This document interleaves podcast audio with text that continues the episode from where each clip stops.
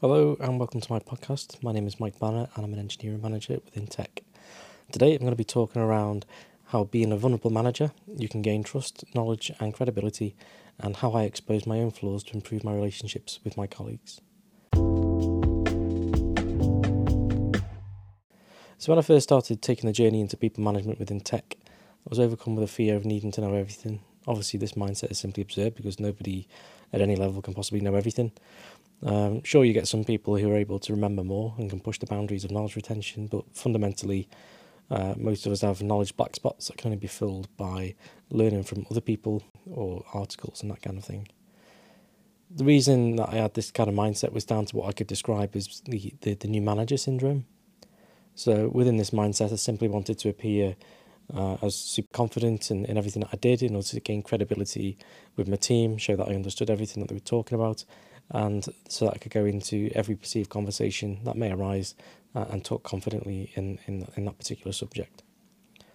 This is in part down to the imposter syndrome that I've actually spoken about before on my blog.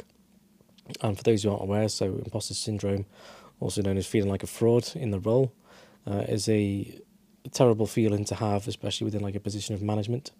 So in a manager's role, obviously you're meant to be there to support the team, to provide them with coaching and mentoring. Yet with imposter syndrome, you often feel incapable of achieving any of those things. So how did I go about solving this mindset and expose my vulnerabilities in order to gain this trust, knowledge and, credibility that I'm talking about? So for me, this came in two stages.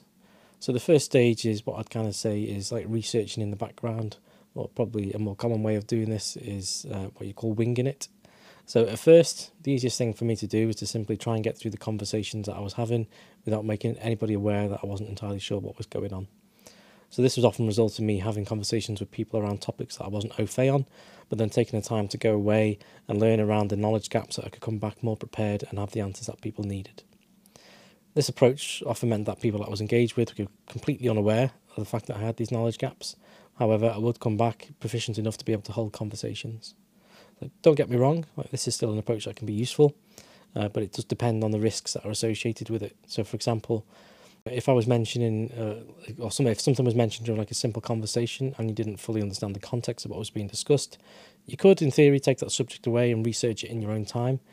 This is often the case when you don't feel comfortable asking people to expand onto something because you don't want to come across as uh, feeling incompetent um, within like a particular subject. And this is something that you can uh, usually find during the early stages of building rapport. Um, so as a manager, and from the example I'm trying to like dig into here, it was often the case when I kind of first made that step into like a more senior management role, and um, obviously trying to build up rapport with my team. I didn't want to kind of go immediately into that role and sort of come across as like almost not, not knowing what I was doing, even though that wasn't the case in hindsight. Obviously, it, it can often feel that that particular way. However, on the on the converse, so like speaking about risks, so if the need for knowledge was underpinning a key decision that would impact some major technical or business requirements, then obviously this kind of approach just simply isn't feasible. The risks are, are too great there. So sort of going off and or maybe making decisions based on like very limited knowledge is probably not the best thing to do. Which fundamentally is what made me lean more towards the being vulnerable and just sort of accepting that risk being honest and more transparent with the team, with my bosses and everything else, which hand on heart I can say has actually changed my career and the outlook on, on how I approach things. Um, so how, how do we go about doing this? So the secondary stage, I call it sort of being vulnerable, uh, is a case of being true to yourself in front of others. So this means being honest about the fact that you might not know a particular thing, you might not have the experience in a particular domain, and I understand this can be a pretty brave thing to do. And for me, this was quite a hard thing to overcome, especially with that imposter syndrome, being able to step outside that comfort zone and be honest that I don't sort of know something can be can be really tough. And then when you combine that with the fact that your limbic system, which is like the, the primal part of the brain, which triggers that fight or flight emotion, when that comes into play and wants to protect you from opportunities where you may feel attacked. So this is a perfectly natural response to stressful situations where you, you want to protect yourself. So why would you want to put yourself in harm's way? So obviously back in the day, so during like the primal years of humanity, this would have been in response to threats posed by predators, which could include animals or even other humans in, in different tribes um, and stuff. But in modern times, this has kind of moved into the realms of being able to protect yourself from potential emotional trauma, stress and anxiety on whatever level that may be. So, for example, if you consider yourself doing a public speech, um, those things can rapidly come into play as well because you're uh, exposing your vulnerabilities. Um, you maybe hate public speaking, you don't like speaking in front of a crowd, and putting yourself out there can obviously trigger these kind of emotions to come to the forefront. And overcoming this emotion uh, to simply shy away can be quite difficult. So, what I can say is like I guarantee that you will actually reap a lot of rewards by being vulnerable, by being true to yourself and opening up and exposing some of those vulnerabilities to your leaders, to your peers, or even your direct reports if you're a manager. You're actually enabling a few things to happen. Firstly and foremostly, you're showing that you're human and that this is okay. So we shouldn't need to be reminded that we're all human, um, but it's often something that can be overlooked, especially when the professional scenario, where we can easily turn into robots and fail to acknowledge this simple fact, as, as silly as it may sound. By exposing these vulnerabilities, whether that's through lack of experience or knowledge in a particular area, we're letting other people know that um, you're just like everybody else. So from experience, um, I find this especially true in like a management scenario or management context whereby the relationship between the manager and their direct reports can often feel slightly intimidating at first as you try and work each other out. So by exposing these vulnerabilities, you're kind of letting people know within your team that it's okay to not know everything and they can understand your weaknesses and hopefully build on them and provide an element of, of support moving forwards. And moving on from that, so speaking around like humans and humanity, it also helps build connections. So being vulnerable is presenting what I describe as being like the authentic you. At the end of the day, we're all human beings who operate on social interactions uh, with other humans. So often in different ways. If you think around like introverts and extroverts, we have our different like needs and, and requirements in that in that sense. But fundamentally, we're still social animals, and we need that interaction in, in some shape or form. So it comes by no surprise that by exposing your vulnerability, you can actually present that authentic view that can actually help resonate with other people.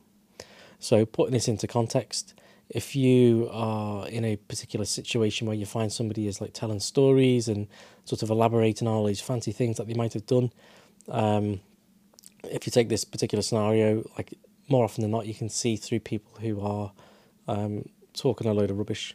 So if someone's being inauthentic, there's something that kind of like sits within your gut, which just tells you, yeah, this person just isn't being the truth self. They're kind of um, maybe giving them some like self-inflated importance or kind of trying to brag about things which have probably been exaggerated just to purely get likes and, and sort of more interest around them. Whereas the people who are true to themselves and, and being authentic, which doesn't always have to come down to exposing vulnerabilities. It could be like doing other things around, like just sort of opening up and talking more about the personal life. Uh, but given this, obviously, this, we're talking about vulnerabilities today, uh, is a great way to show that authentic self. And it's, you're not just a facade, you're not just somebody who comes in and is expected to be that robot who seemingly knows everything when in reality you can't do.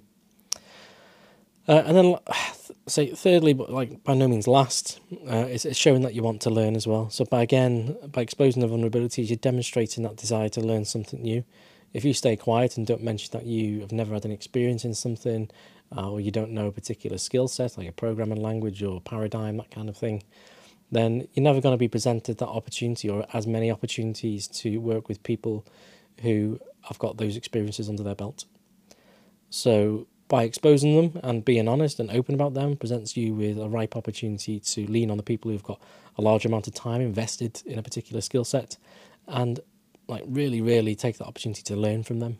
And that is such a massively powerful thing you can do as part of career progression and self improvement and building on that growth mindset. That um, is something that I'm like I'm, I'm really passionate about with with kind of the people I work with in my team or mentor externally to work, is trying to instill this notion of being in control of like one's own uh, growth and being able to like tap into the areas where you can improve and, and being true to yourself in order to kind of open up those opportunities. Um, so yeah, that's kind of like what I wanted to cover today. Um, this is kind of like stemmed from some recent feedback that I've received from both internal and external to work around me being open and honest as a leader within the industry uh, has prompted people to be a bit more honest with themselves and actually approach me on certain situations uh, around certain things, which has been like really good to see. And I think for me, that is like a clear indication that by taking this approach, it's not only helped myself in terms of my own growth and my confidence in terms of opening up and sort of laying my vulnerabilities on the table in order to uh, seek opportunities to, to improve myself. But then also it's given people the confidence, like within like the wider community, within my team as well, to approach me and feel confident and comfortable enough to expose their own vulnerabilities, which has fundamentally led to uh, setting like sort of like clearer objectives within their kind of like review cycles and stuff to really grow as an individual and work towards like a um, a stronger uh, career path and that kind of stuff. Um, so yeah, that is that concludes what I want to talk about today. Uh, this is actually the, the first podcast that I've done. I don't know the frequency that I'm going to be doing these, but I just wanted to kind of get something done, get it down, speak it. Uh, I've also put a blog post together, which uh, is almost like a, a word for word transcript of this, uh, and I'll post that on there. If you like this, then obviously let me know if you thought it was good. If you've got any sort of contrasting opinions or any other experiences uh, from yourself, I'd love to hear them as well. Uh, and then likewise, if there's anything that you kind of feel would be good for me to speak about as a topic, then please do give me some suggestions. I'm I'm pretty um, keen to talk around things such as like leadership styles, um, different sort of like team performance models, and uh, even things around like mental health are the, the kind of like some of the, the main things which I, I I'm, I'm passionate about. Uh, obviously, I do kind of like look into like the, the wider tech side of things as well. So if there's anything that's tech specific, then people can reach out and suggest them as well. Um, so yeah, so my name is Mike Banner. I hope you enjoyed that and uh, listen in next time.